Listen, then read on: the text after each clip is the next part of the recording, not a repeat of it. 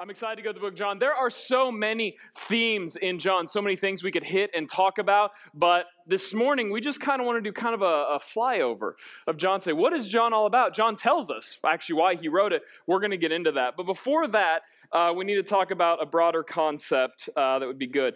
Um, January of 1986 was a pretty big year for me. Does anyone remember 1986? Raise your hand if you cannot remember 1986. That's right. Some of you are young, adorable. That's, that's cute. Sorry. It was a big year for me. Do you guys know why it was a big year for me? It was the year I was born. And so it was a pretty big deal for me because if I, now some of you are calculating, oh my gosh, I forgot how young he is. He's such a child. Like, that's a, don't do the math. That's okay. So, uh, 1986 was the year I was born, and um, that's when I started life. And as we've been wrestling through John, John uses this word life a ton. And I've been thinking about just this kind of like, I wish we could have like smoke and thunder behind me, life, and just like this ominous cloud of what is life? Because we use this word so often, and it's such a difficult thing to define. What is life. Um, for me, I started life in 1986, depending on how you define life, right? and then uh, there's some big moments in my life. I could talk about these things that, that were big in my childhood or, or whatnot, but I remember um, salvation. I remember when God spoke to me specifically and told me to marry Nikki, and it's the best story I've got, man. It just like changed everything because I was trying to wreck my life, and God was like, no, you need to stop this and marry Nikki. I remember when God told us to have kids, uh, I was terrified. It's like, I'm not going to do good at that. And now we have four of them, almost five. And uh, uh, obviously, I'm up here. We didn't have Titus last night. We thought we were going to, and we didn't. But that's another life changing that happen. We're about to have five kids, and anytime, any day now, it's going to happen. I might just randomly run off the stage here in a sec because Nikki's like running out the door. It's like, we're done. Sorry. But like, life happens, and we define life in different things. I'm really interested in this quote from Annie Dillard. She said, How we spend our days is, of course, how we spend our lives. It reminds me of how I've spent my days. I could list things like hunting, lifting barbells, uh, people, man, I spend a lot of time with people. I like to hang out with people, uh, get, get breakfast or lunches or coffees, doing geek things. I've done a lot of video games and working on computers and that stuff.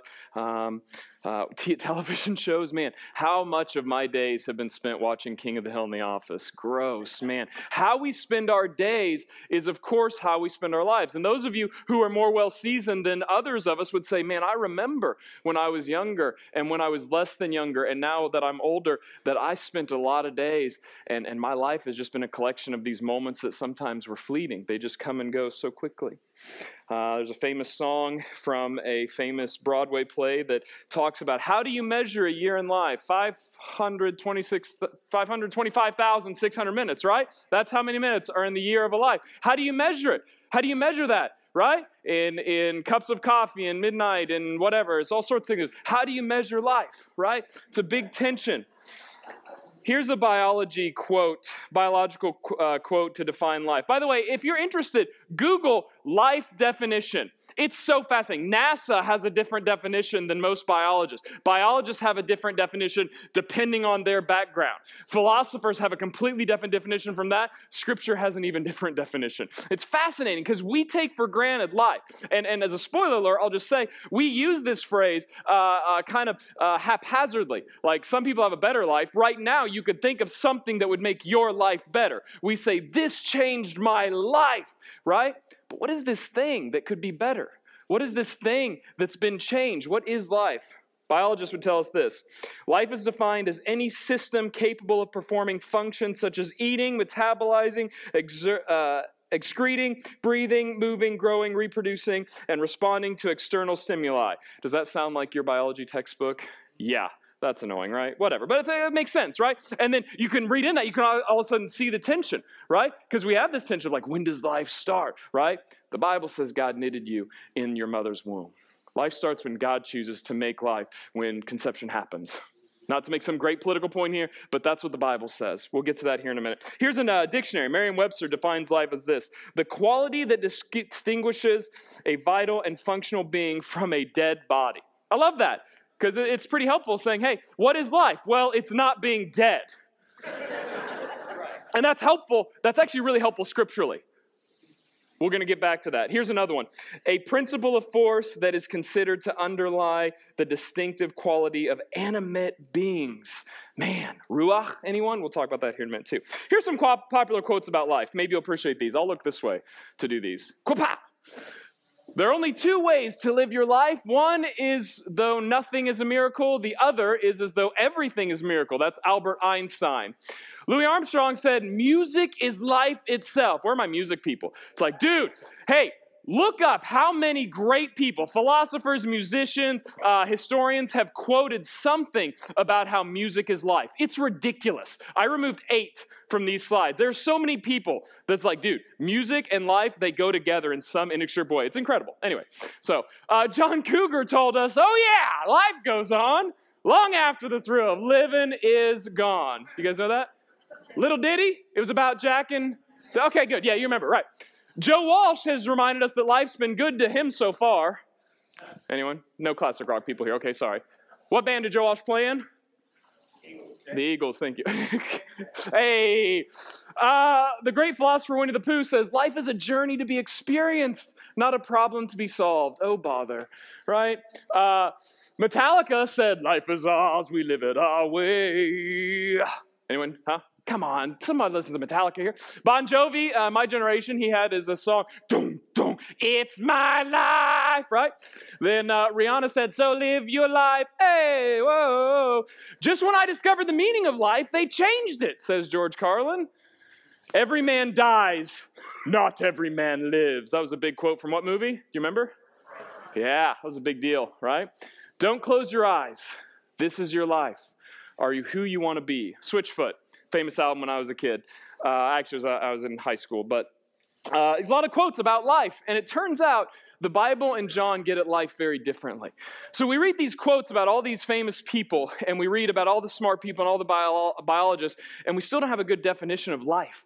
What does it mean to live? And this might seem so uh, meaningless and nebulous to you. You might be like, ah, come on, philosopher Dave, tell me what we're trying to talk about here. It's important because we use this word. You want your kids to have a good life, you want your girlfriend to have a good life, you want someone that you care about to have a better life.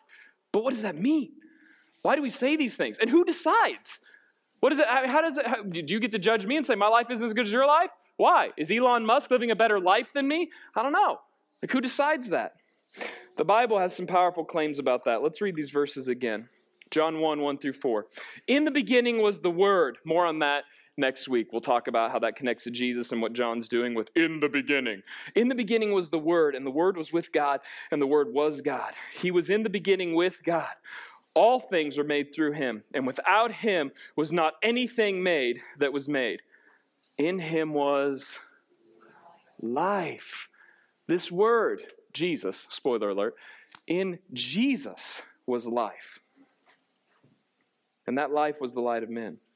John's going to talk about life many more times. There's a lot of verses I could go up here. Just do a word study. How many times is the uh, word uh, life mentioned in John? And just look at all the different times he says that. Jesus, in fact, says his famous verse. We quote it in here a lot I am the way, the truth, and the life. Jesus cares a lot that you know he's the life. But here in John 20, John defines why he wrote John. You want to know why we're going through the book of John? Well, John's going to tell you why he wrote it. It's really great. He just leaves it for us right here. John 20, 30 through 31. If you're a person who's ever looked at a syllabus or you've had to write a thesis and you're like, man, I've got to get the main point out, here's John's. He wants you to know. This is why we're reading John. Now, Jesus did many other signs in the presence of the disciples, which are not written in this book, but these are written, the signs in this book are written so that you may believe that Jesus is the Christ the Son of God. And that by believing, you may have life in his name. Jesus is life. And John wrote this book so that you would believe that he is the Messiah, the Christ, and that by believing you might have life. Uh, I want to camp on this word signs for just a second. This can come in a later sermon, but I'm a Bible nerd and I really just had to say some of this stuff. Uh, maybe someone, another shepherd's going to cover this in a few weeks. But um, in the book of John, there are seven signs that map out how he wrote the book. And so there are seven main signs. Uh, some people argue there's uh, seven and then the eighth was the resurrection. Some people argue that the seventh was the resurrection. Either way, John Specifically emphasized seven signs around his narrative. On top of those signs, then Jesus is given seven titles in John chapter 1. That's your homework. Go back and read John chapter 1 and write down the seven titles Jesus is given. There are seven, uh, there are, uh, seven signs, like I said. There are seven times Jesus says, I am the blank. I am the bread of life. I am the good shepherd. I am the way, the true life. There's seven times Jesus says that in the book of John. There are seven times Jesus just says, I am. Period. Why? Do you remember? Do you remember? When God created the world, he said it was good. You know how many times he said that? Seven. Do you remember when we've said from up here a million times that everything comes back to Genesis 1 and 2? Everything. It's so crazy. God gave us a map, a pattern on how to read Scripture. The reason that John cares about these sets of seven is because he wants you to understand you know how God rested on the seventh day? Why did he rest? Because it was complete, because it was finished, it was done. And so when John says, hey, Jesus is the Messiah, and you get done reading his book and you see the seven signs and the seven I ams and the seven I am thee and, and the seven uh, names, all of a sudden you're like, wait a minute, this must be the Messiah. That's what John's trying to prove. And he says it right here.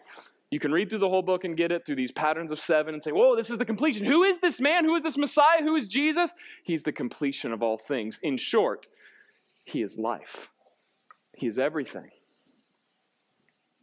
Jesus is the completion of all things. And he says this, why? Why do you need to believe this? So that you'll have life. You need to believe. We struggle with belief. I'll give you a quick dictionary definition of belief it's to consider to be true or honest. That's a quick Merriam Webster definition of what it means to believe. Here's what John has in mind for belief, and this is what the word believe means in all of Scripture. To believe is to hold as true what the Lord has shown to be true, and to be certain that he is fully trustworthy and will do what he says. Specifically in John, that Jesus is the Messiah, the Christ, the Son of God. So it's to believe that God, what God says is true is true, and to trust that what he says will happen will happen. That's what it means to believe. And John goes right here saying, hey, you know all these signs? You know, they're written so that you'd believe. You'd hold it as true. You'd pattern your life on it. You'd bank on it. Every part of your being would say, This is the true thing I know. And by believing that, you will have life. Maybe I'll do that. Every time I do this, you say life, right? When I go, uh, you say, Okay, good. Let's not do that. That's annoying. Uh, so, this is it. This is life. Now, we need to unpack something real quick. And because we need to unpack a huge, entire long Bible concept, and I don't want to stand up here and do it for 25 minutes, then we have the Bible Project. Uh, he says that you will believe. You will believe that Jesus is the Christ. Some new translations might say Messiah. This begs the question what is the. So I need to believe, okay, he's the completion, he's life, he was in the beginning, is the word, he created all things. But you're wanting me, John, you wrote this whole thing to believe that he's the Messiah, he's the Christ, the Son of God. What does that mean? Check out this five minute video, it'll tell you what the Messiah is. There's this crazy story at the beginning of the Bible. We have Adam and Eve, and they're in the Garden of Eden. And everything in this garden is great. It's exactly as it should be, except there's this one tree that they're told by God not to eat from because it's dangerous and it will kill them. So that's it. Uh, avoid this fruit tree, and we're fine. Right. It seems pretty simple. But in this garden, there's a snake, and it starts telling a different story. It says that if you eat of this tree, it's not going to kill you. In fact, it's going to make you become like God. And Adam and Eve, they believe the snake and they eat the fruit. And because of this, the goodness of the garden is tragically lost, and evil and death enters into God's good world. Now, why is there a talking snake in the garden? I mean, this thing is a problem. Yeah, it's very strange. And even more strange is the fact that the Bible doesn't say why or how this thing even got there. It just presents the snake as this creature who's in rebellion against God and that wants to get other people to doubt God's goodness and lead them on a path towards death. And so, whatever this snake is, it's the source of evil that pervades our world and our lives, even still today. But there is some hope because right here in the story, God makes this really interesting promise to Adam and Eve. That someone is going to come in the future, a son of Eve. And this guy's going to come and he's going to crush the serpent's head and destroy evil at its source. However, during this battle, the serpent is going to bite this guy's heel. So it's like a mutual destruction. Yeah, it's this very strange but beautiful promise. And it's just left hanging there until the next key moment in the story when God singles out this guy named Abraham and says that through his family, goodness and blessing is going to be restored back to all of the nations of the world. And as we follow this family, we get to one of Abraham's great grandsons, this guy named Judah. And he receives this promise that a king is going to come from his line and that the whole world's going to follow this king and he's going to bring peace and harmony and there'll be lots of food and wine and milk and vineyards and it's going to be awesome. The first king that we meet from the line of Judah is a guy named King David, and he's a hero. Maybe he is the snake crusher. But it turns out that David is infected with the same evil as the rest of humanity. He never crushes the snake, just the opposite. However, God makes a promise to David that this king is going to eventually come from his line. But as you go on in the story, one by one, each generation of his sons, they're just total chumps. They give in to the snake, they choose evil, they go after money and sex and power and following other gods. Things get so bad that they run the nation of Israel right into the ground, and the big bad empire of Babylon mm. just takes them out. And so now there are no more kings to even fulfill this promise. So it seems like the whole plan is lost. But during these dark days, there's this crazy group of guys called prophets, and they just kept talking about this coming king and reminding us of the promise that he'll come, he'll defeat evil, he'll restore the garden. Now, one specific prophet, Isaiah, he tells us more about why this king is bitten. Isaiah says that the promised king receives this wound because of humanity's evil, and then it kills him. But then all of a sudden he comes back. And Isaiah says it's because he suffered this wound that he can now become a source of healing to other people. But the Old Testament ends, and the snake crushing king that everyone's been talking about never shows up. And this is why, when the New Testament begins, it introduces us to Jesus of Nazareth, not as some random guy, but as someone who comes to fulfill these specific ancient promises. Yeah, we learn that he's from the line of David, Judah, and Abraham. And he goes around Israel announcing that the goodness of God's kingdom is here now. And he begins confronting the effects of evil on people by healing them, by forgiving them of their sins and evil. Many people are now believing that this is, in fact, the promised king. But Jesus began telling his closest followers that he was going to become king and bring peace by taking the full effect of humanity's evil into himself. The fatal snake bite wound. Exactly. And so it seems like the serpent wins. And this story actually would be a tragedy except for what happens next. Jesus rises from the dead. Mm. And now Jesus has the power over evil and death for himself. And so the rest of the New Testament is then making this claim that Jesus' power over evil and death has now become available to us to begin confronting the effects of evil in our lives. But even still, death and evil are a real problem in our world all around us. And so the story of the Bible ends by describing this future day when Jesus comes back and he finishes the job. He destroys the snake once and for all and he restores the goodness of the garden here on earth.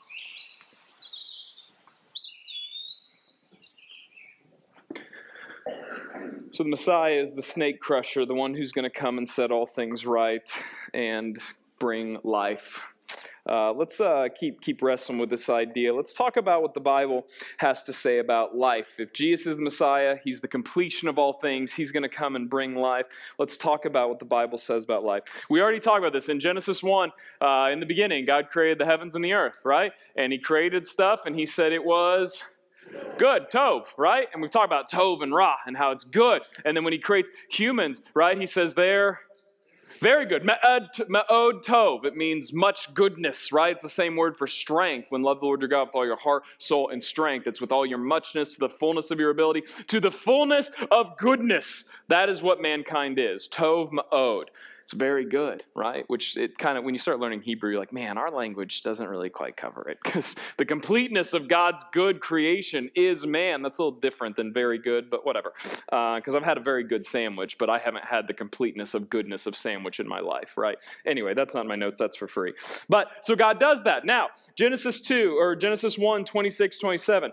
Then God said, Let us make man in our image, our likeness, and let them have dominion over the fish of the sea and over the birds of heaven and over the livestock and over all the earth and over every creeping thing that creeps on the earth.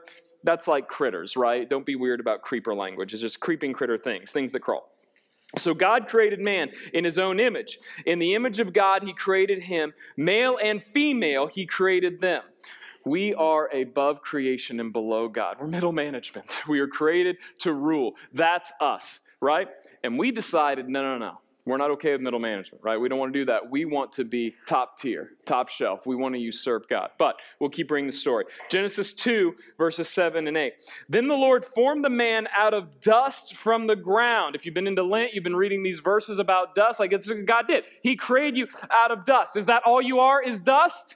No. What a terrible evolutionary flop to communicate in biology. You're just some cosmic burp. There's clearly something else that makes you you besides a whole bunch of billions of years of whateverness. That can't, that's not, doesn't cover it. We know that human is more valuable than that. This is what scripture says. He formed man out of the dust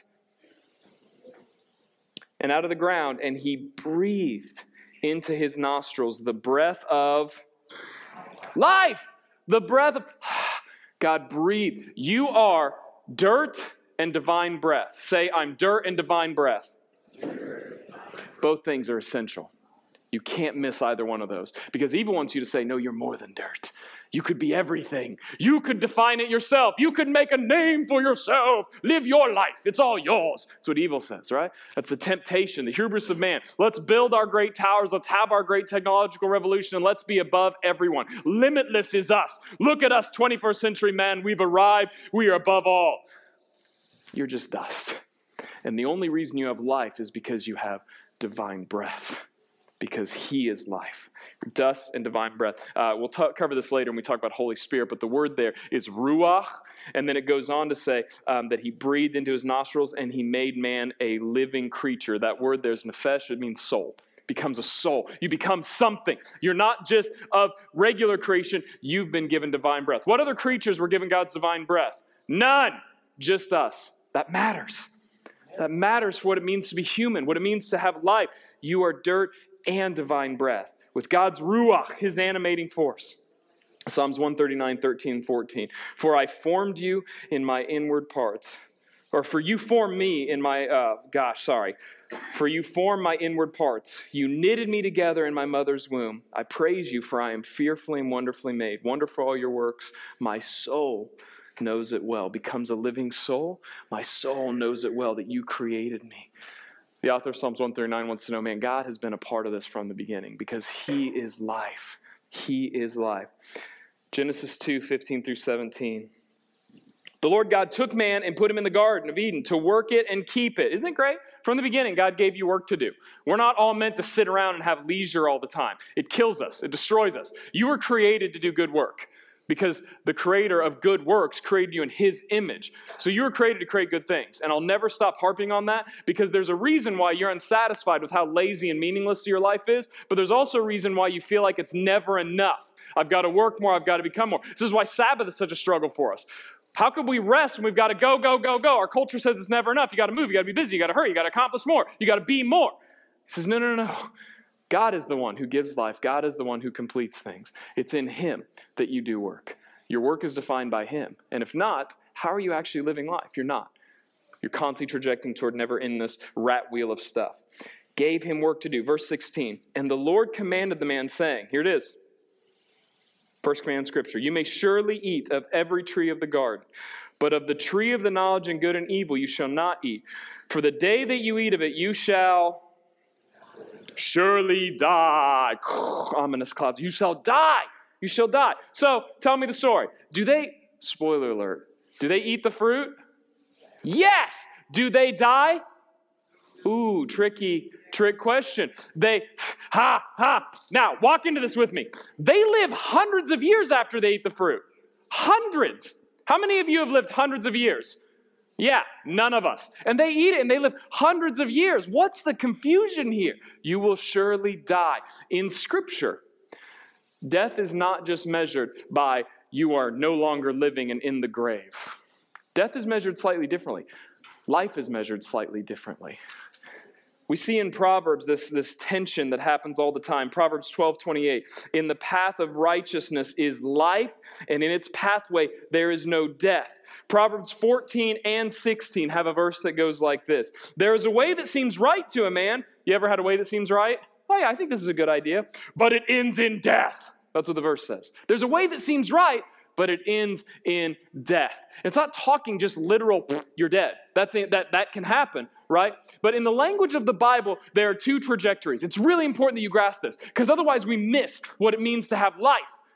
It's a lie that evil shoved into us, that, that life is just the absence of death. In Scripture, every moment you are trajecting towards wisdom and life or death and foolishness. Catch that.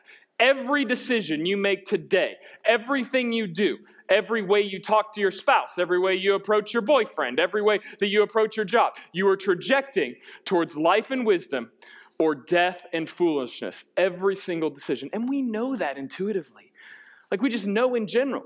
Even non religious people say, yeah, you make choices that are better or worse every moment. You're either getting healthier or not getting healthier. We're all getting unhealthy and dying in some way, but everyone understands this idea. Scripture steps in and says, no, no, no. There is life and there is death, and they are postures you take on, not individual moments. I didn't just experience life when I came alive in 1986. Every day I'm experiencing life or death. That's what's happening.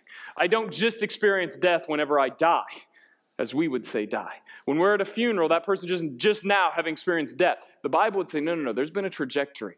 These things are constantly happening, moment by moment. And then John 20 steps in and says, But these things have been written so that you believe that Jesus is the Christ, the Son of God, and that by believing in him, you may have life in his name. Adam and Eve brought death and this ripple of death and rebellion and this posture of death that we take on. See, we have this idea that sin is this list of things you've done wrong. Like, oh, you did this, that's a sin. Oh, you did this, that's sin. Sin is a posture that you have over you. It's a, a cancerous thing that's constantly killing you. And sure, we can define this is a sin and this is not a sin. But in general, you are consumed by sin or you are set free in Christ. Those are the options. You have life or you have death. Those are your trajectories. Ephesians steps in and helps us with this. See, life is from God. When we have a right relationship with God, we have been breathed into. He's breathed in our souls. We are dust and divine breath. But we've destructed that by saying, no, no, no, we're not okay with middle management. We're going to, we're going to rebel. We're going to do things apart from God. But we only have life that can be lived with the Lord. Ephesians 2, check it out. You were dead in your trespasses and sins. You were dead in your trespasses and sin, in which you once walked. You know anything about Walking Dead? Y'all seen anything about Walking Dead? How many dead people you know walking around? Stop thinking zombies, right? We get it. There's a show called Walking Dead. Zombie, zombie, zombie. Get past that, right? Why does that freak us out? We can talk about that culturally. Why is it such a weird thing to us and we all freak out about this apocalyptic moment where people are no longer dead? They're actually alive, but they're less than human. And it freaks us out. And they'll like eat us and stuff. Why is that so fascinating us? Because it's terrifying. We don't understand what to do. We don't have a framework for humans that are so less than human that, that all they are good for is dying or creating death, right? This is why zombies are survival. And Paul steps in this language and he gives that same sort of parallel. He said, Hey, you are dead in your trespass sin, but you still walk. You're alive. Following the course of this world, the prince and the powers of the air, the spirit that is now at work in the sons of disobedience, among whom we all once lived. In this death, we lived in the passion of our flesh, carrying out the desires of our body and the mind. We are by nature children of wrath, like the rest of mankind. What is making them dead? Their sin and trespasses, their rebellion apart from the Lord. They're living, but they're dead. Paul says we were all like this. We were, we were walking around dead. Hear me. There's death in your life. You are trajecting towards death or towards life. And all of us have these things that are destroying us, that are corrupting us. This is why the New Testament authors are so passionate about looking to Jesus and following Jesus, because he's the life. All of us have death that's weighing us down. Paul goes on to say, Woe is me, who can save me from this body of death? It's understanding concept. There's this death that's weighing us down. Being apart from the Lord because he is life. So, what's the hope? Ephesians 2 goes on. But God, being rich in mercy, because of his great love which he had loved us. Even when we were dead in our trespasses, he made us alive together in Christ. By grace you've been saved. This is not uh, for by grace you have been saved through faith. And this is not of your own doing, it is a gift of God, not a result of works, so that anyone may boast. We are his work, not our work. We are his workmanship, created, made alive in Christ for good works, which God prepared beforehand that we should walk in them. There are those of us who are walking around dead. We think we're alive, but we're dead. But those who know Christ, they're actually walking around and they're alive. They're walking in good works. We're saved by grace through faith. John 20, 31. These things have been written so that you may believe that Jesus is the Christ, Son of God, and by believing you may have life in his name. We walk in Christ, the good works he's given us to do. This is why in John 11, 25, Jesus will say, we'll read it eventually, but he tells, tells, uh, tells the, uh, Mary, he says, I am the resurrection, the life. Whoever believes in me, though they die, yet they shall live. Catch this in Romans 6. Paul continues this analogy. He says, Do you know that all of us who have been baptized, we'll talk more about baptism in a few weeks. We're going to do a whole week on baptism, on, on John the Baptist and his baptism, and Jesus being baptized, and the New Testament people being baptized, and all the baptism stuff. We'll talk about it. But Paul's using this as an analogy. This understanding of like, hey, going through the analogy of dead, being buried with Christ, and risen again. That's his basic analogy. Do you not know that you've been baptized into Christ Jesus? You were baptized into his death we were buried, therefore, with him by baptism into death, in order that Jesus, just as Christ was raised from the dead by the glory of the Father, we too might walk in newness of in newness of life, because you're walking in death. And John wrote his whole book to say, hey, you need to believe in Jesus or you won't have life. You need to walk in newness of life. If Jesus is life, and we receive life when we believe in him, that's what John says, then, then it must be the case that if we're not believing in Jesus, we're not having life. Like, I know this sounds so harsh and it's hard to grapple with, but the people that you know that don't know Jesus, those of us in this room that are like, ah, I'm not really into this Jesus thing, you're not living. I'm sorry, I love you. You're not living because there is a life, and it's only found in King Jesus. Otherwise, you're trajecting towards death. There's a reason why these things consume us and we don't have hope and we get buried underneath the crushing weight of the life around us because we're not experiencing life. We're becoming less than human, falling more and more away from what He desires. He wants us to walk in newness. This means, if we are to walk in newness of life, hear this.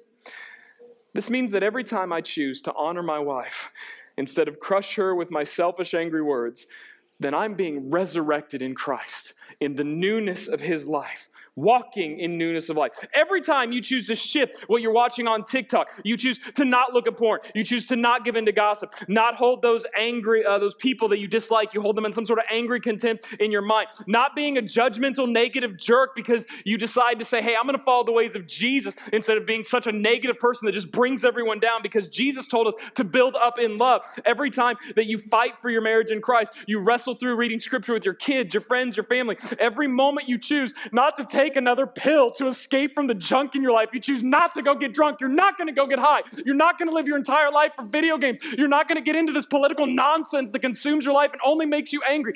Every time you choose to look to Jesus, you are being resurrected in newness of life because of Jesus Christ. Every single time. This is the analogy of Scripture. This is why uh, John comes in and Paul and Peter and, and the author of Revelation, they all come in to say, This is life. Jesus is life. Nothing else will give you life. Your marriage cannot give you life. Your kids cannot give you life. Your porn addiction, your desire to make a better job and have more money, your pension, your 401k, the person you voted for, nothing can give you life. Jesus Christ gives you life. And I'm sorry that, that you have the crushing anxiety and depression and frustration, and you can only get into this escapist mentality that you need another high, or you need hours of video games in your life, or you need some sort of porn. I've been there. I understand that. There's no life in those things. Because John says, I've written this so that you'll have life. You can only have life in Jesus because Jesus is life. And so, the life that you're living right now, church, Everyone listening, the life that you're living, it's on two paths. It's heading towards eternal life in Christ or away from Him, eternally separated from Him in death. That's the option. And the only way that you have life is to believe in Jesus. That's it. It's the only hope. You're saved by grace through faith. Not something you do, but something Jesus did. This is life. This is life. Jesus is life.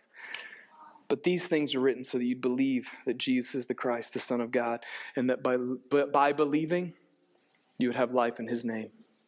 I want to read Revelation 21, 1 through 8, as we um, begin to close. A couple more minutes of thoughts here, then we'll move on to the Lord's Supper.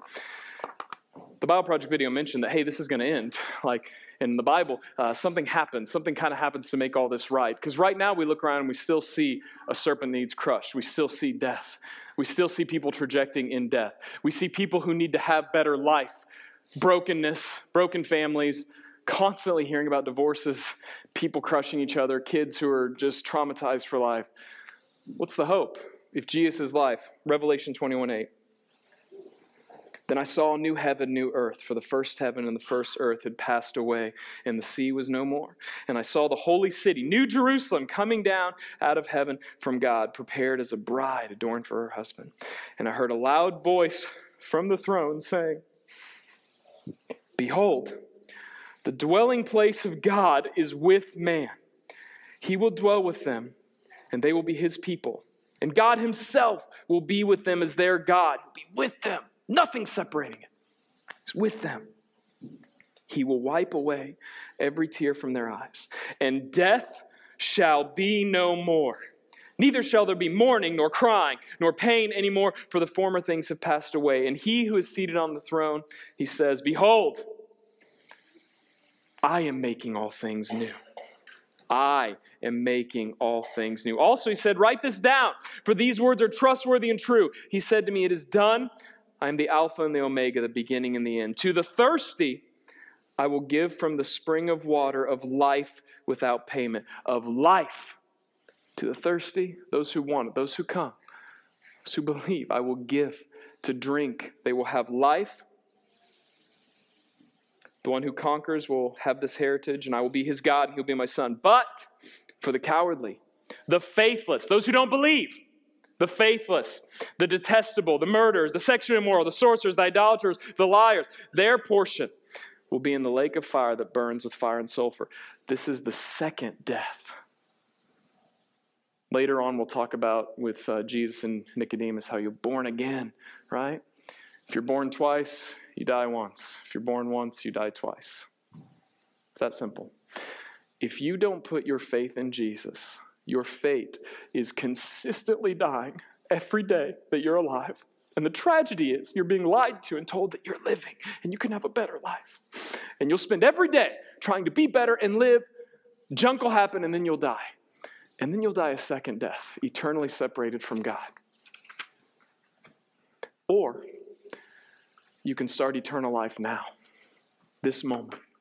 You can be resurrected every moment, every day through Jesus Christ. You can look to Him and say, I no longer need porn. I no longer need to have this junk marriage. I no longer need to have all these things because I'm going to look to Jesus and He's going to make all things new. He's going to make all things new because Jesus says, Behold, I make all things new. Jesus is the life. Whatever you've got going on that's not life, it's trajecting towards death, it can only be made new in Jesus because Jesus is the life. John 11, 25, Jesus says, I am the resurrection, the life. Whoever believes in me, though they die, yet they live. John tells us why he writes all of this in John 20. These things are written, everything we're about to study in John. This is why it's written. So that they would believe Jesus is the Christ, the Son of God, and that by believing they may have life in his name. Do you believe in Jesus? Are you walking in newness of life and following Him? What areas of your life are, are dying or dead that aren't walking in newness of life? What areas of your life, like, man, maybe I, maybe I don't trust the gospel. Maybe I don't believe in Jesus in this moment. This is why we're studying through John. Look to Jesus, believe in Him, follow, and live. What death are you still walking in? I want to ask during this response time we're going to celebrate the Lord's Supper because the Lord's Supper was given to us by Christ to remember Passover, to remember all the history of what God has done for his people, culminating in Jesus Christ dying to defeat Satan, sin, and death, to bring you life. Here's the great irony, the great, the great trickery of words, the great confusion, the great paradox that God's given us that through God coming down as the Son, as Jesus Christ, through his death, we get to live because he resurrected and is alive forevermore. And so putting our faith in him, that's where we find life. Not just life eternally. Don't stop believing that. Stop believing that your life is just rejecting to die and whisk to heaven. Poof. Jesus says eternity is now. This is eternal life. Right here. This is eternal life. That they know, look to, believe, follow Jesus. That they look and follow the Lord. What, what are you living in death? What are you not believing? I ask you during this time of response as we're going to grab the elements and we're also going to celebrate the Lord's Supper and remember his life, death, and resurrection for our sins, for the newness of life. Also, open your hands and say, God, what death am I still living in? Because there are things that still need resurrected in your life. There are things that still need resurrected in my life. I'm thankful for things He's already brought new, and I'm hopeful for the things that He's going to make new because Jesus says, I am the life. I make all things new. Why don't you stand and we'll pray together? You can respond however you need to. If you need to give your life to Christ, you say, I don't believe in Him. I'm not walking in newness of life. I'm actually heading towards death, eternal separation. The things I think are life are actually killing me. Maybe you need to give your life to Christ. Maybe you need to be baptized and say, "Man, I need to, I need to commit this." Maybe you've never joined a church. Whatever it is, I don't know what the Spirit's moving in you, but we're going to pray that the Spirit speaks to us, that we open our hands and we recognize the death that we're still living in, and then we're going to celebrate the Lord's Supper together. You can come and get the elements. Let's pray. Father, thank you for this time. Thank you for your word that teaches and convicts us. Father, I pray for all the, the sin and trespasses, all of us who are, are walking as dead. I pray that you would remove the lie, remove evil. I pray your spirit would bring conversion, would bring truth. That those who don't know you, who aren't living life in you, that they would surrender to you. I pray that your spirit would move and we would see a movement of repentance, that we would open our hands and say, God, these are deaths that I'm still living in and I need you. God, only your spirit can change us. The words you have spoken are spirit and life. Jesus, may we believe that you are life. May we see lives coming alive in newness in you. Guide us as we celebrate the Lord's Supper, the things you've given us as, as we respond right now. We pray your spirit would move. Teach us to look to you and live.